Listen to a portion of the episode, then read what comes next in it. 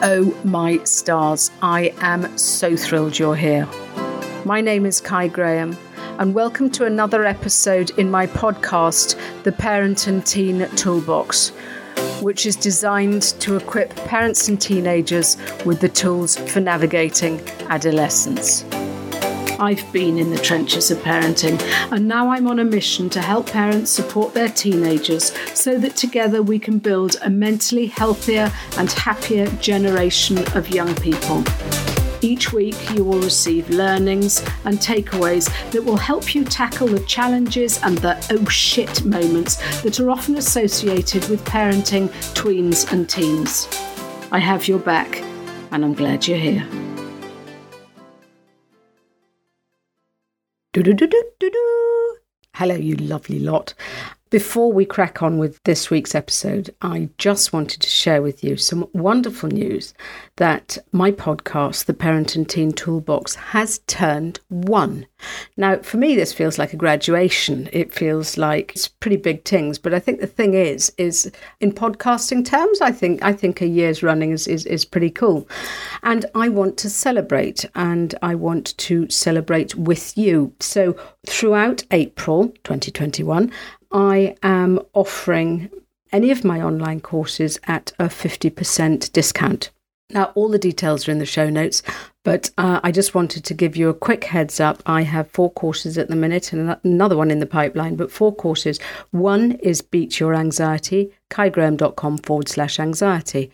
Another one is Breathe Through Your Big Emotions, kaigraham.com forward slash breathe. The third one is Crack Your Confidence, kaigraham.com forward slash confidence. You can see the pattern here, can't you? And the fourth one is Self-Care, The Art of Putting Yourself First, kaigraham.com forward slash self dash care. And the thing is, is that if you uh, basically the, it, it does what it says on the tin, but you can go and have a look at the information and sort of see if it, if it tickles your fancy. But in the checkout, just type in the coupon code fifty fifty. That's two words together, F I F T Y F I F T Y. So this is just a way of saying thank you for listening to me. And if you need one of these courses, grab it in April because it's fifty percent off. So without further ado, let's get on with this episode. Hello, you lovely parents. Tell me this, do you ever sort of look at your child and sort of think, oh my goodness, where on earth did I go wrong? There are changes afoot in the teenage world when our sort of children turn into teenagers. And often you look at your child and think they're being unproductive, unbeha- unhelpful, and there's that challenging behaviour. Well, today's guest is here to reassure you that there's absolutely nothing wrong with what you are doing, nor your parenting. I've got Angela Karanja here, and she is the founder of Raising Remarkable Teenagers. She is a coach and a mentor, a psychologist, educator, researcher, and a parent, a foster parent and a parent of teenagers. So, Angela, welcome. I am so thrilled you're here. Thank you so much. Thank you so, so much, Kai. I just can't thank you enough for giving me this very good, good, good and honoured opportunity to speak to you and your parents. Well, it's going to be a treat because I think especially we're going through that um, stage, many of us who are still, you know, ten months in, still homeschooling. Um, mm-hmm. Maybe when this goes out, maybe um, some of our kids will have got back to school. Here's hoping. Um, but we are in a different sort of environment now, aren't we, where our kids are having to manage themselves. And mm. as, as I sort of said earlier, they are trying to navigate life at home, life through online learning, um, maybe or maybe not having sort of parents breathing down their neck. And what we're going to sort of discuss is the habits that we can encourage our teens to develop so that that not only just homeschooling, but schooling and education full stop is going to help them. These habits are going to help them now and in the future. Is that right? Absolutely, absolutely. And just like you put it, these are habits, and that means each one of our kids, regardless of their background, regardless of what they're going through, regardless of their experiences, these are habits that we can position to them and propose to them and also help them develop, because they are habits. And so what are these habits going to help them with? You know, sort of, and, and I, I don't know how you want, whether or not you want to sort of um, go through each one and explain each habit as, as uh, you know, as we go. But at the overall, you know, the question about habits is, It's it's all very well. It sounds great, doesn't it? And it's the sort of, but I think the, the thing about habits is it can, even though we sort of say, oh, it's just tiny tweaks, they can sort of um, sort of require of that person um, sort of changes in in behaviour and changes in sort of the way they are sort of doing things and thinking and, you know, their thoughts and their behaviours. So it's somehow we've got to get our kids to buy into this, haven't we? Absolutely. We've got to get our kids to actually buy into this. So we need to, first of all, develop that relationship, that, that position of ourselves as influencers, so that we are actually able to influence them in a way that they want to actually listen to our advice. Because without them listening to us, we can have all the information, all the value. And this is this is one of the things, before anything else, I always ask parents to to help, to try and help their parents, um, no, their, their kids want to listen to them. Make yourself so credible that your child, your teenager especially, wants to listen to you. So that's always the starting point before we begin to speak to them about these five habits of highly effective teenagers.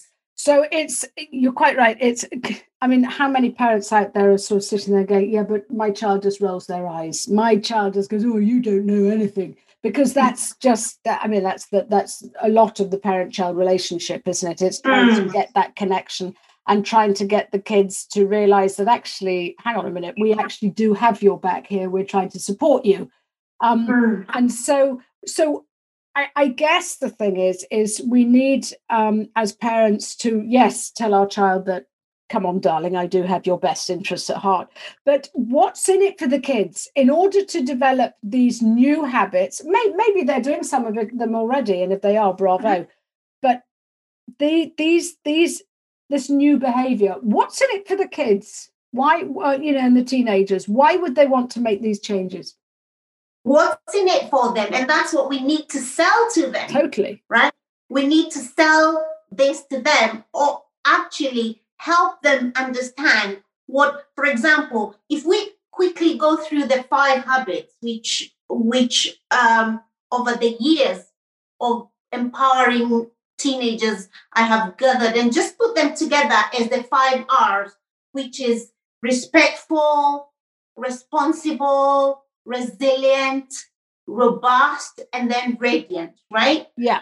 And what we have found in research and, and observation is that when young people adopt these habits, they move beyond even being independent to a level that we call interdependence, which is the, the higher level of maturity. Most, most of us stop at, oh, independence, right? But there is that other higher level, which Erickson calls interdependence. And he, and he actually says life has no meaning unless we reach that level of interdependence. And that means you are able not only to look after yourself, you're able to have healthy relationships with other people. Okay. I was going to say, how do you know when you've got there? How do you know when you got there? Let's let's talk about each one of these. Each one of these, uh, if we talk about each of these R's, yeah. then you, even myself or you, can be able to gauge or judge whether you are there or not. And obviously, this is not about picking ourselves. It's not about, oh, I'm not there, so I'm not, I'm no good. It's about growing, yeah? Oh, totally. And And that's the thing for us, is that um, you know, so it's it's we, we need to be able to walk the talk, don't we? We need to be the role models, because our kids are more likely to model our behavior rather than follow our air quotes rules. So, yeah. So let's kick it off then. Come on. Num- number the first one, the first R. The first R is respect, or being respectful. So when you think about respect, just Kai, what, what would you say respect is? What? Um, uh, gosh, uh, I, I can't give it to you in a nutshell or, you know, mm-hmm. in one word, but for me, being respectful is um, understanding and giving space for other people's opinions, um, listening to other people's points of view. Uh, there is respect for self as well as for others. Um, gosh, you put me on the spot here.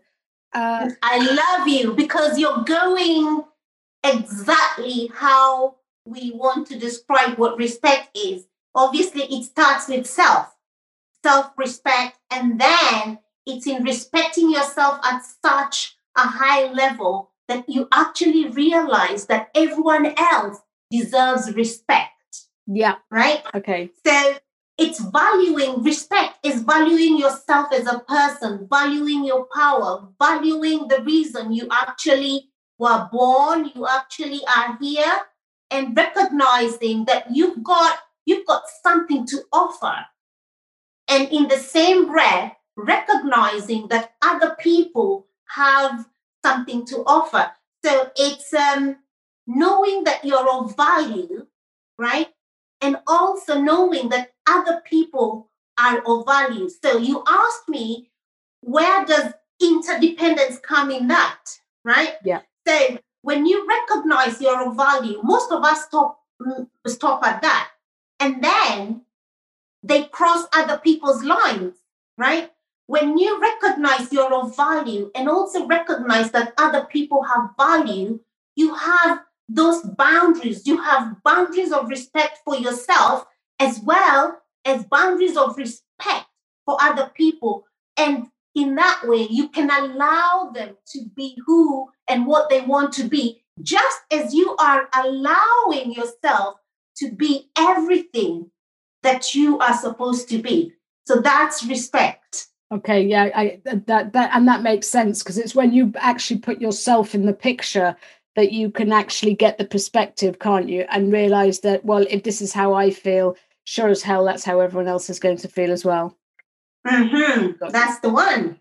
Yeah. Brilliant. So, so we've got that respect, and how how we can help our young people develop that respectful, uh, respectful demeanor and habit towards themselves and other people. For they, of course, the first thing is awareness, Let, letting them know that this is important, and then showing them why it's important, right?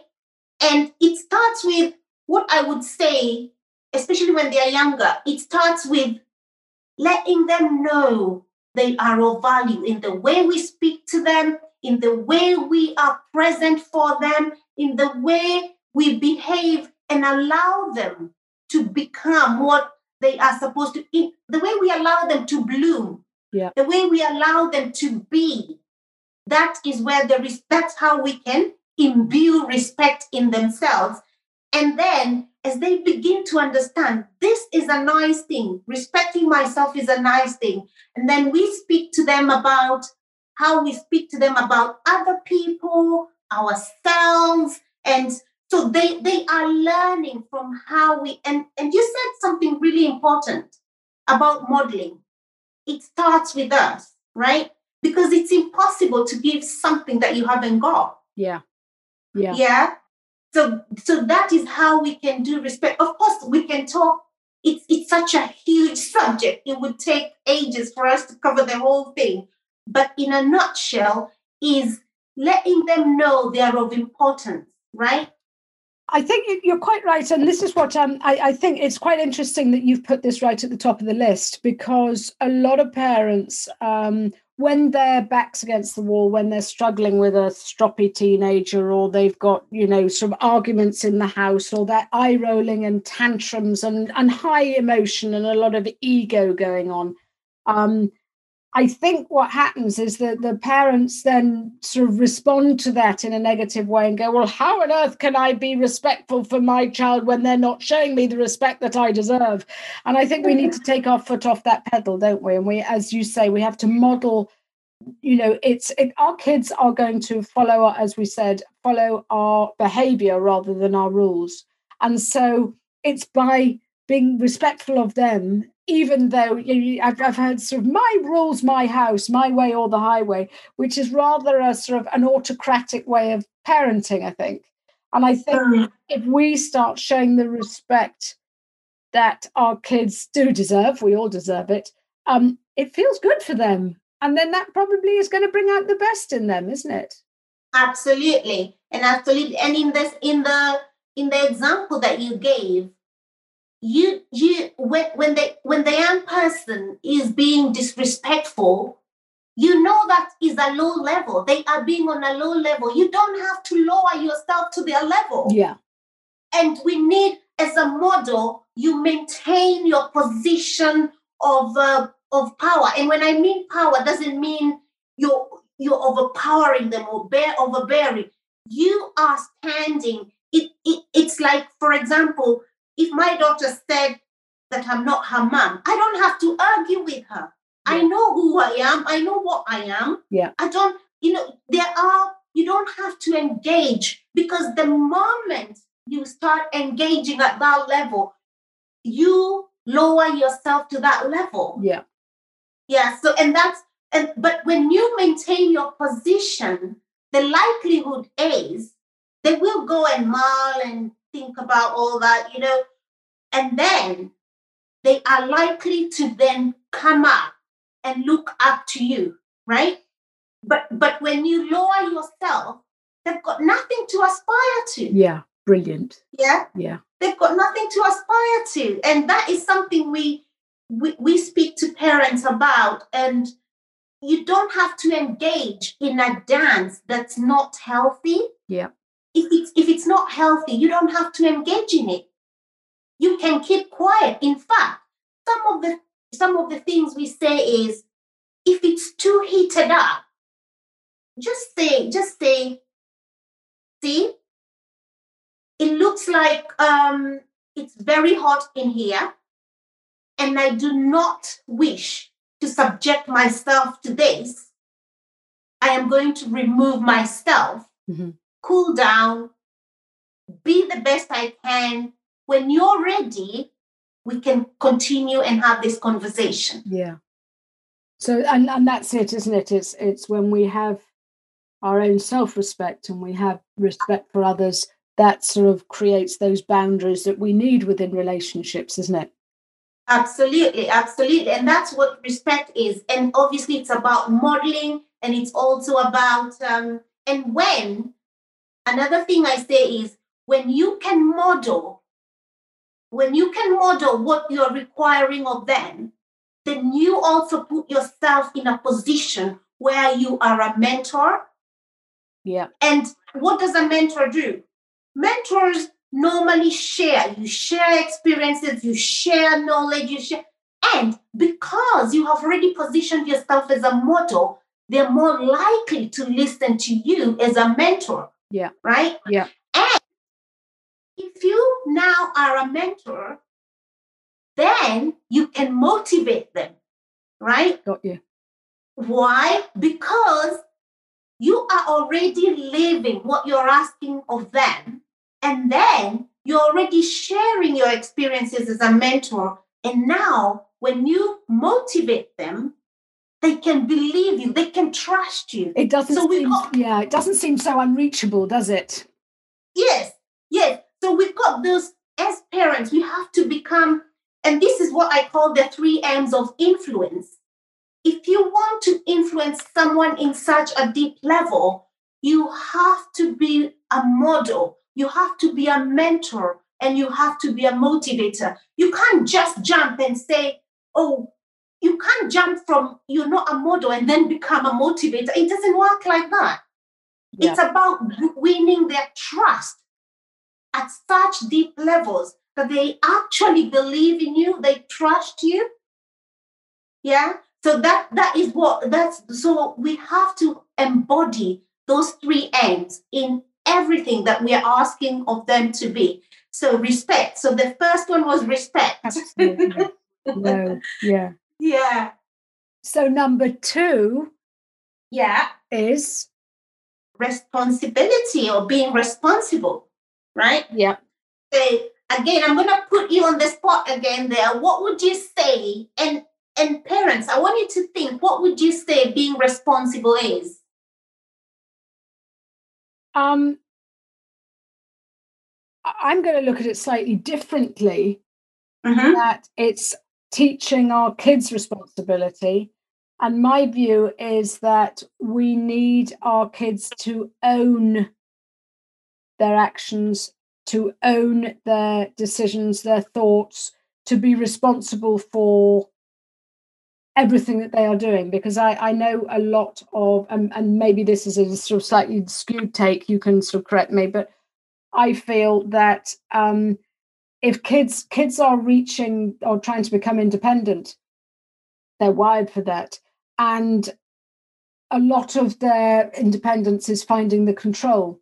And so therefore, if they are wanting to, to become those that the adults that they want to be, they need to be responsible for their actions. So yes, actions do have consequences. Yes, you know, sort of jumping in at the deep end, you know, if they do fly off the handle, they need to own that. They also need to um, be responsible to take care of, you know, owning the fact that they need to do schoolwork, if indeed that's what their goals are. Um, From a parent's point of view, I mean, a lot of people would look at it and sort of say, well, make sure your child eats healthily and make sure your child, you know, knows right from wrong. Um, I think it's just um, understanding what our roles are and and just taking responsibility for that. And and and because a lot of the time, I guess we can be victims, can't we? And oh well, it's so and so so and so's fault. But I don't know. I'd be interested because this is, you know, I'm I'm not questioning you rather than the other way around. Yeah. So I'd be. Yeah, but we're having a conversation, and I'm loving the way you're going because, again, as we said, we are all learning. So when I hear your side of it, yeah, it's I I am learning as well. Someone else out there is learning, but this is my take. Being responsible, like you said, rightly said, is being owning your thoughts, your feelings, and your actions. Yeah. Yeah. Your thoughts, your feelings, your actions. That is being responsible for you. You're being responsible for you. So when we talk about you, you simply, you You mentioned a little bit about blame there. So the thing is, everything I think, everything I feel, and everything I do is my responsibility. I mean, we know that there are external factors that, that um, can influence, right? But all they do is influence. At the end of it, we still have the final say. We, all of us, have the final say of how we feel, what we say, and what we do. Yeah. So you're the one that you're the one that signs the last, you know, the, the last signature of it. You're the one that does it. I mean, we know that there is that there, there can be so many influences out there, and all of us. I mean, I get angry, even though I know that I am responsible. And sometimes I'm tempted to think, well, it's because of you.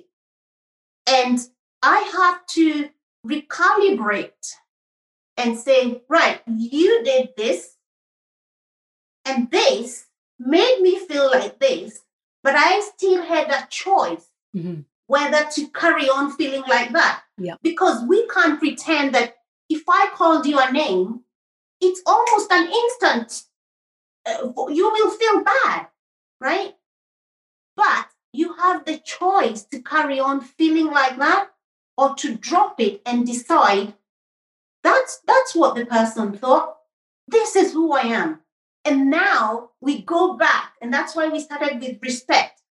When you know yourself, you value yourself, you, you know your stand as a person, then those things, those you are more in control of how you take responsibility of yourself. Yeah. So the first thing for us as parents to do is actually be aware, even ourselves, that we can't we can't go around telling kids, oh, it's because of you that I'm angry. It's because, and then we expect them to be responsible for themselves. No, they are learning from us. And that's where the blame culture comes in, so that no one takes responsibility, which is which is very sad, because, as we said, it's a habit. You learn, you learn, you learn. And then what happens in your brain is, we, we call them the, uh, the, the neurons, because they are so they are so intricate. You learn not to take responsibility for everything. So you're constantly looking for what or who to blame. So responsibility. And then, you know, when someone is like that, it is very, very unlikely that they will achieve much, because the control is from out there. Yeah. They're always looking for who's causing me not to do anything. And then on top of that, they actually don't end up doing anything. Why? Because they've got someone to blame or something to blame. Yeah, it's like it's like you can see you can see um, teenagers when they're sort of struggling, can't you? Or when they're looking for someone to blame, they're a bit like a fish on a hook, and they're sort of wriggling to get out of it. Yeah, but no, but yeah, but no, but and it's it's just a sort of, you know, sometimes it's no, come on, let's just own this one. You it, you know, we don't have to dwell on it, but maybe you got it wrong here, or you dropped the ball, yeah. Or you know, it's let's rather than dwell and blame again. Why not just find the learning here and move on, and and know that it's going to be different next time. See, and I like what you said about about let's accept we are wrong, even as parents. There's one of the things I keep saying. We need to be vulnerable with our kids. We're not, we're not right one hundred percent. We make so many mistakes, and we need to make it normal for us to fall short. And that doesn't mean you're inadequate. It doesn't mean, it just means you're human and you're a growing person. And in that way, you can try to be better next time. And And when you're vulnerable, your, your child as well learns to accept, that they learn to say, oh, yeah, it was me. You know, they even learn to tell the truth. Yeah. Because the problem with not being responsible is because they're trying to hide, because they're double, they're, they're second guessing what you're going to do. So they hide, they tell lies, they cover it. You know, they will tell lies even when they don't need to. Yeah. But yeah. but what but when they learn to be responsible, they'll be like, oh yeah, that's right. I went out playing. I should have been doing my homework. Um, okay. And that's when you say, okay, so what's the either the logical consequences or the natural consequences for that? Allow them to face that, because uh, because with the with responsibility, if you don't take responsibility, there are consequences for that, right? But then that doesn't mean you you beat them while they're down. That's that's not it. Just allow them to to to to suffer, let's say suffer the consequences, but you're there, you're saying to them, no, that's that that that's your lot. I'm here, I'm with you, always love you, I'll support you. But let let let that happen, you know, let, let that happen. It won't be long. And then we are back to this. I think that's the thing, isn't it, is when when we do sort of trip and fall, it's it's finding those lessons so that we don't do the same thing again. Um, and it's it's part of that learning is the sort of getting it wrong, is learning how to do it differently and implementing maybe different strategies or different behaviors or different thoughts so that we don't screw up again the next time. Um, and I think, as you rightly said, it's it's demonstrating that as parents that, yeah, come on, you know, I messed up. That's okay. You know, my bad. Um, but it's only when we get things wrong and when we do fail that we learn, don't we? And we we understand from that. Absolutely. And it's okay. It's okay. We're not saying that the mistake is good. The mistake is not good because sometimes some of the mistakes have really bad consequences. What we are saying is you're just being human, but then what do you do after you've tripped? Yeah. Yeah. Yeah? Because it's, it's, I mean, think about even uh, exercising your muscles. If you want to get stronger, you just have to keep working them, working them, you know, you just, and it's about working it, working it. It you don't all of a sudden become, become an expert or an, from never attempting anything. In fact, Einstein said that a person who has never made a mistake, never tried anything. Yeah, exactly. And I think so it's instilling that sort of, um, that sort of thought pattern for our kids, isn't it? Is is it's okay to trip and fall, um, but preferably not twice over the same thing, or not, yes. not more, yeah. yeah, more than necessary. And I think that's that that sort of leads into number three, which is R for resilience, isn't it? Because this resilience has got to be about the tripping and falling, and and and I, I don't know. That's the way I read it. Maybe you have a different definition. Tell me about that. Absolutely. We're coming to that, and you're right, how you introduced it. It's about making those mistakes and then coming back. Yeah. Right? That ability to drop and then rise, that ability to face challenges, that ability to, and that's what I talked about muscles. If you never try anything new, you you you don't you don't succeed. But when you when you're faced with challenges and then you go for them, it's an, it's very likely that you're not going to succeed the first time, right? Or even if you'll succeed, maybe not as as well as you would succeed after you've done the same thing a hundred yeah. times. Yeah. So that's what resilience is about, is being able to face those challenges. Yeah.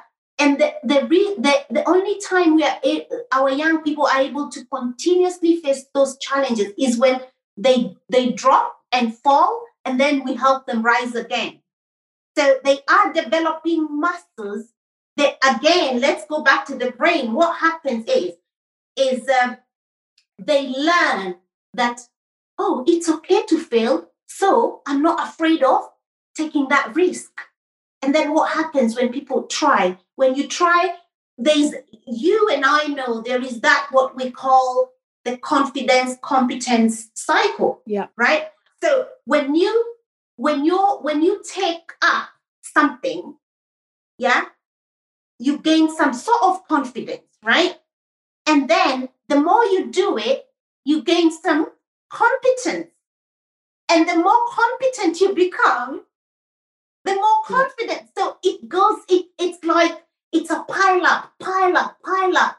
And that's how we can help our young people develop resilience. And obviously it starts from us. Again, they need, we need to be able to demonstrate that kind of resilience. We need to be able to demonstrate coming back, flopping and coming back. And that attitude of, I'll try it, I'll try it, I'll try it, right? Because you're not, we have eliminated that fear of failing, right? And I think that's the thing, is that for, for, for so long, there is that fear of failure, and it's what will people think, why, yes. you know, and, and it's failure. I, I, I feel that, I mean, I sort of say there's no such thing as failure, it's only feedback. And mm-hmm. it's just, you know, this is, maybe I won't do it that way again type thing. But it's, and I think we need to sort of get rid of that label and that sort of, you know, that, that, um, that sort of feeling that, that failure is, is, well, failure is a bad thing. It's not. I, I mean, I look at it as, you know, success and failure are sort of two sides of the same coin. And so you can't have one without the other. Absolutely. And it's it's very strange, because think about you and I, especially because we've got kids, and, and some of us are birth mothers. So we got kids when they were young. And remember when they started trotting, when they started walking, when they fell over, we did say to them, you, you dumb said to them, "Oh, you lovely thing, get up, hold my hand, you know, you know, come over." And then yeah. they would fall over, and and then, then they would stand again. And then we would encourage them. Yeah. So where does they stop? Why does it stop when they become, yeah. why does it stop? And that's it. And and I think the thing is, is that this is where what we need to remember is that our kids, they need us as their role models, but they do also need us as their mentors and their motivators, so that we can go, listen, okay, not so great this time, but we're, come on, stand up and give it another go. And it's going to be okay. And I think that's the thing. It's it's just... just re- removing that that sort of, you know, that that sort of feeling that getting it wrong is bad, or, or yeah, not, not being a huge success at something is is you know something to be shamed, because the very fact that, as you say and as Einstein said, um, you know, it, it the very fact that we're trying has got to be a bonus and has got to be applauded, hasn't it? Absolutely, absolutely, and it's and it's very important for. for us to know that resilience, resilience is like a muscle. It's a mental muscle. And the only way that we get resilient, more resilient, it's not by never doing anything or never attempting anything. You become resilient because something's hit you, and then you pop back up. And that, as I said to you earlier, as we said earlier, it gives you a confidence. Oh, I'm There's back. Your confidence, competence. Absolutely. Yeah, yeah. But if nothing ever happens, imagine how weak we would be. Yeah. We would be extremely weak. And that's why it's very important for us to, especially in teenage years, they take risks, don't they? They take yeah. like crazy risks. And our job as parents, instead of saying to them, don't do that, don't do, is to manage that risk, those risks, and help them understand there are consequences to the risks that they're taking, but I'm supporting you to take those risks. Yeah. I'm supporting you. Why? Because I, in fact, when they say to you, oh, I want to go out uh, until eight o'clock, the first time your teen says to you, I want to go out with my friend, with my buddy until ten o'clock. The first thing you should say is not no, is, oh, that's very ambitious. I like that. And then from there, first of all, when you say that, they begin to see, oh, mother or father is in agreement with me. So the, you know, the resistance drops. Yes. Right? Yes. So from there on, then start planning. Okay, this is your first time you're going out. What makes you think ten o'clock is a good time? You know, you know. And then in that conversation, they will realize they probably haven't got the strength yeah. to still. And if you give them space, yeah. they will come up, will probably come up with their own answer for coming back at seven o'clock or eight o'clock. You see, that's the bonus, isn't it? Is the fact that it's giving our kids the space and giving them the tools to actually start making those decisions for themselves. Decisions. And hence it's the responsibility, isn't it? And- Absolutely. But then, do, do you see what you did? The very first thing was to say, yes, I know you're capable, yeah. right? You didn't completely cut them and say, oh, no, that's because the moment you say no, you are, you've already decided for them, I don't think you're capable of doing that. And what does that do to a, yeah. to a young her? Yeah. It, it's discouraging, but say yes. In, a, in different ways, say, oh, I mean, I've... I've had to say yes. I'm like, oh, that's quite ambitious. That's a good thought. Yeah.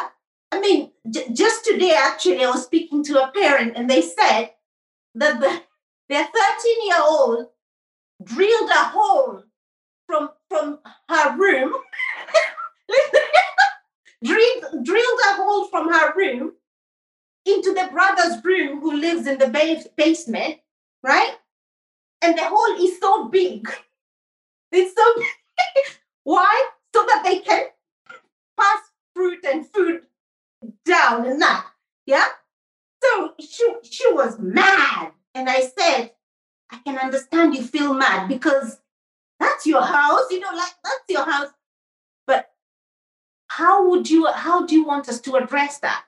I said, first of all, That's genius, right? Well, I mean, I know, I know it goes against the grain for us to say that, but that's genius. Why? Because the kid is thinking of the quickest way to get the brother. The thinking on their feet, aren't they?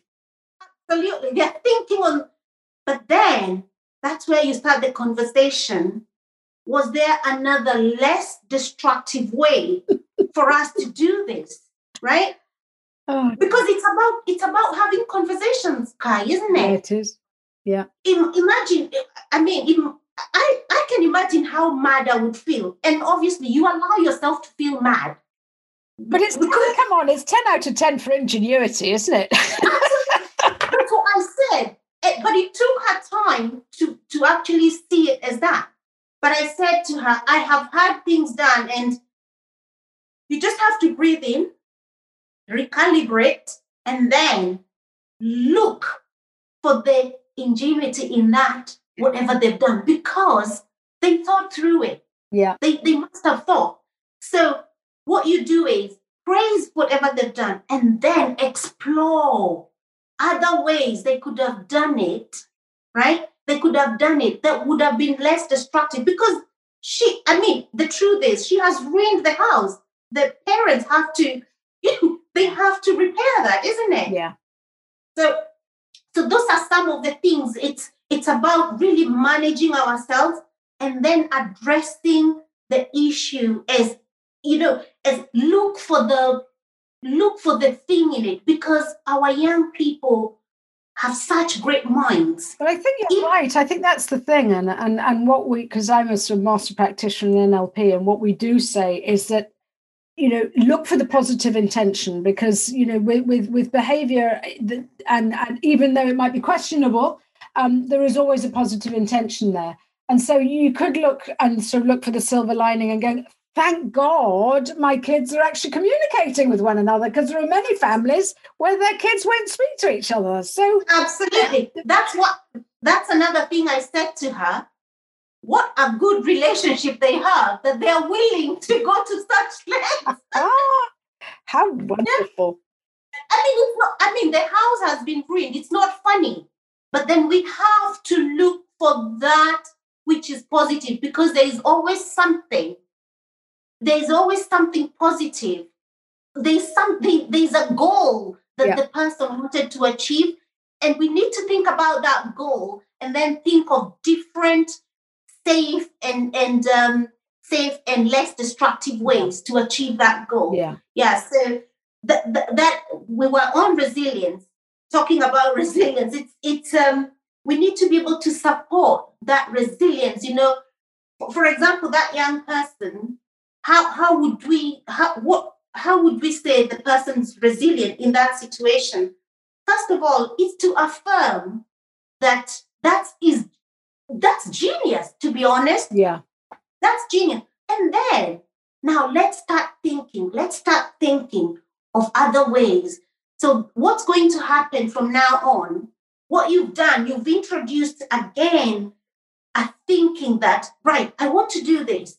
But let me think of safer and better ways to do this, yeah. right? So you haven't stopped them from going for what they want.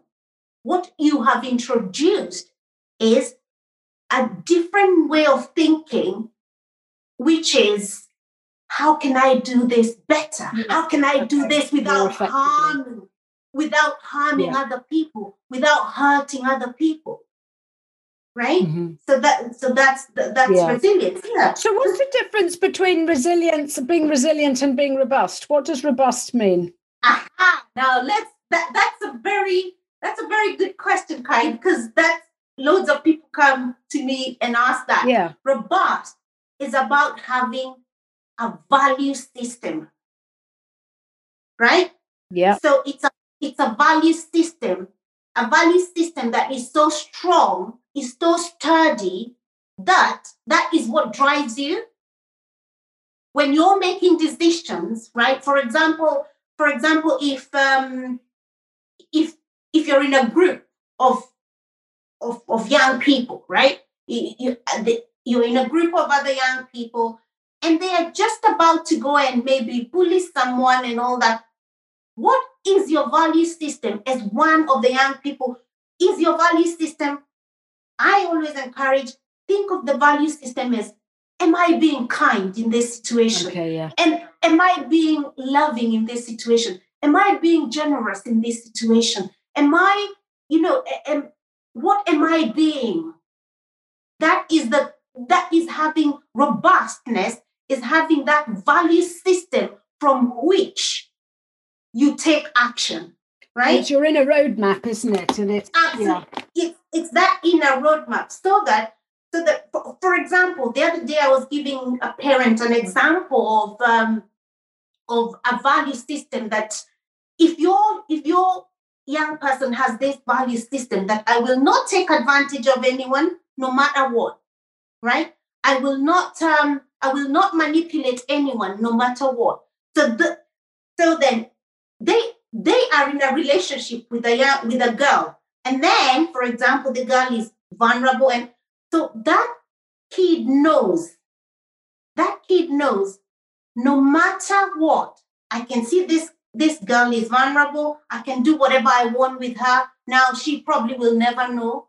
But your value system is, I do not take advantage of someone, no matter how vulnerable they are. Okay. That, that is having that, it's, it's integrity. Yes, okay. It's, it's, yes. it's having integrity such that that is what drives your decisions. That's what drives your... If you're in a group of young people and they want to start throwing tomatoes at the teacher, you're asking yourself, yeah, I mean, I, I mean, as a teenager, you want to go with the mob. But when your value system is such that I want to be kind, you're not going to do that. And it's not because anyone has told you not to do that, but that's your value system. And that's what makes you robust. It's, and that's what, when I say, These habits, these habits, any of us can develop them because it's about awareness, knowing. And actually, what I do with young people when, when we're talking about robust is, what would you like to be? Who is the person you would like to be, right? So just write them down. Who is the person? And then let those values drive you, yeah. right? In, and, and, and that way, the good thing with that is because you internalize them and they become you, you don't have feelings of shame yeah. or guilt. Wow. Yeah, yeah. You don't. When, when kids, when other kids saying to you, oh, oh, you, you little, I wanted to say a swear word. Because I hear them all the time with these young people. Oh, you had the opportunity to do it. Why didn't you? You know, they don't feel intimidated because they can confidently say, that's not me. Yeah, it's it's that inner strength, isn't it? It's that, that your inner knowing of what you stand for. Absolutely. That inner knowing of knowing, what do I stand for? What, what it's integrity, really. It's, it's, it's an, again, it's something so invisible. You only know, but it's got to be developed again. It's got to be developed. Yeah. Yeah. And then yeah. and, and that's that's how that's how as role models, that's how they learn, isn't it, from us. So it's that this this is sort of five habits of highly effective teens and in brackets and parents. But and, and number five, just coming coming back to the, the fifth one, which is radiant, which um yeah, I, I'm going to allow you to to explore that because I think that that that just sort of it just sounds lovely. So I, I want to hear what you say about that. Yeah, and I it's it's usually the last one, but by absolutely no means the least, because when you think about radiant. What do, do you think about? What do you think it is? What uh, to what me, to me, sort of radiance is um, I, from this in this context yeah. is allowing your teen to shine brightly, allowing oh. your teen to own who they are without shame, without guilt, knowing, and and and hence you can tell why it comes at the end because they have developed their respect, their responsibility, their resilience, their robust, and it is just suddenly when it lands for them to go, oh my gosh, this is me. Absolutely. And that's radiance, you know, radiance. And when I speak about radiance, I talk about the sun. Think about the sun, right? Yeah. What the sun, what, what happens? Every living being, every living, you know, and, and kids understand this very well because they, they remember the experiment we did in school where you plant a seed. Yeah. And once in the dark room, and then the next one is, and then you can see it gravitating. You can see the, the shoot gravitating towards the, yeah, where the light is, yeah, right? So when you become that, when you become that, what happens? You begin to have those, you know, people, people are gravitating towards you. People who yeah. would probably hurt other people are gravitating towards you. And then what do you do? You shine, right? And your job as a, as a person is to give light, right? So what do you do? You're giving life. So what you say, how you show up, everything. It's you. Do you know those people when they show up, you feel like there's life? Yeah. You, yeah. you the people you, you want to be with, isn't it?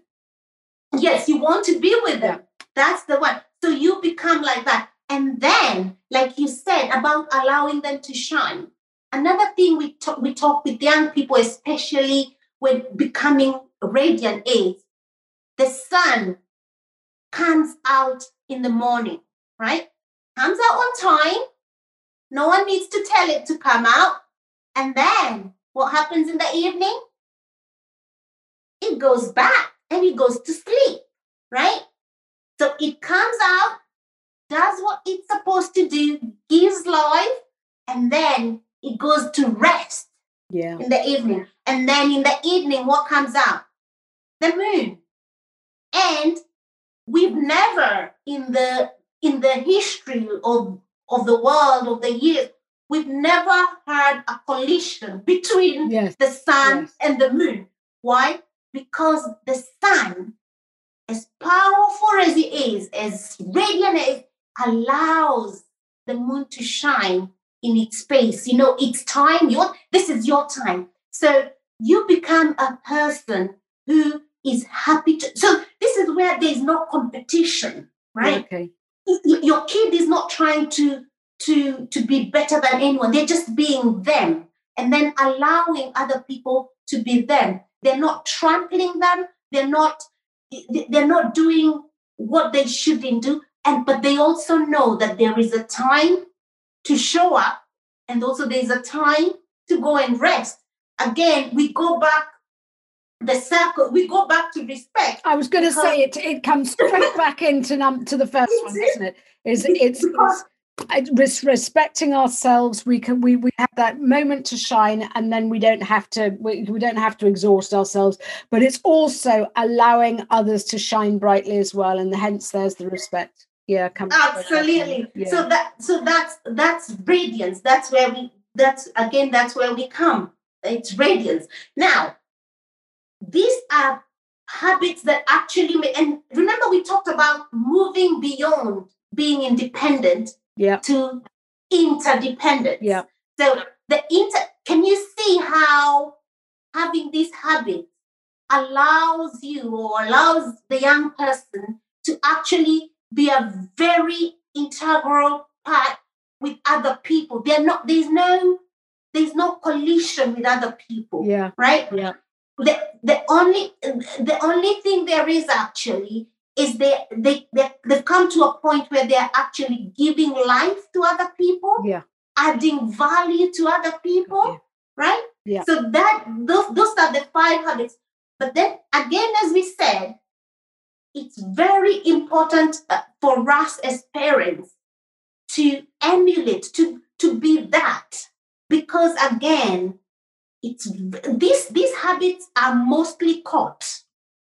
They're not taught. Yeah. Right? Yeah. They're mostly caught, they're not taught. So it's very important for us to be that which we want or aspire for our young people to be. Of course. For example, if you haven't been up to this stage, That's why it's important to also put your young people with mentors. But the mentors must be, again, people that they model, people yeah. that they... Yeah. And yeah, because sometimes we wonder, sometimes we wonder, well, why, why does my, why, why does my thirteen, fifteen-year-old, you know, they, they think, whatever, this rock star is a god, right? Why? Because that person, that person is within themselves, they are drawing something that the young person wants. The thing is, we as parents, we can be that. In fact, our research is showing us that uh, parents still have the biggest influence in our young people. Oh, yeah, yeah. And if we can take advantage of that and be what we want them to be, you know, that that's, you know, that's, can you imagine what, what good actually we can do to the world? And this is where we need our uh, to, to, to develop these habits for our own confidence and competency cycle, because there are so many parents that I know just are not confident in what they're doing. And actually, if we just develop our own skills gently and with respect and all the others, then we can actually be the, the role models, we can be the mentors, and we can be the motivators for our own darling kids. Absolutely. It is possible. It is so, so possible.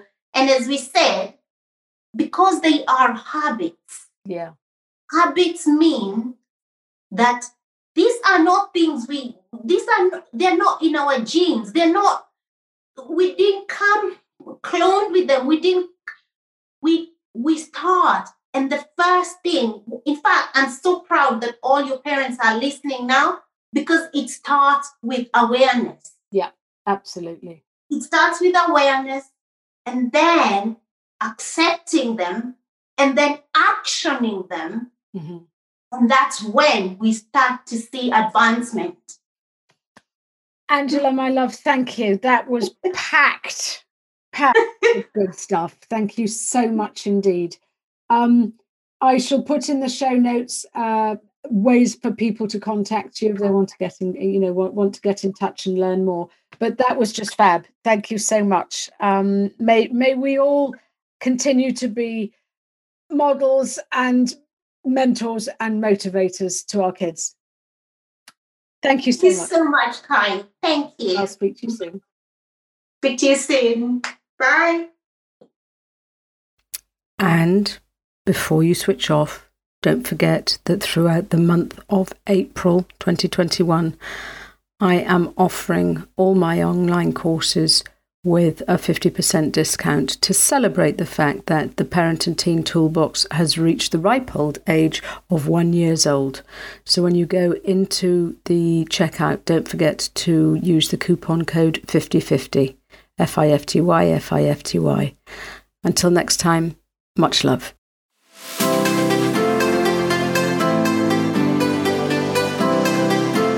Thanks so much for listening to this entire podcast. If you want to help other parents looking for support, then please share this with your friends and family, because if you found this podcast useful, then they will too. So please share via your social media. If you have any parenting questions, then please give me a shout through my email, which is toolbox at kai graham dot com. And I may even use your question as a future podcast episode.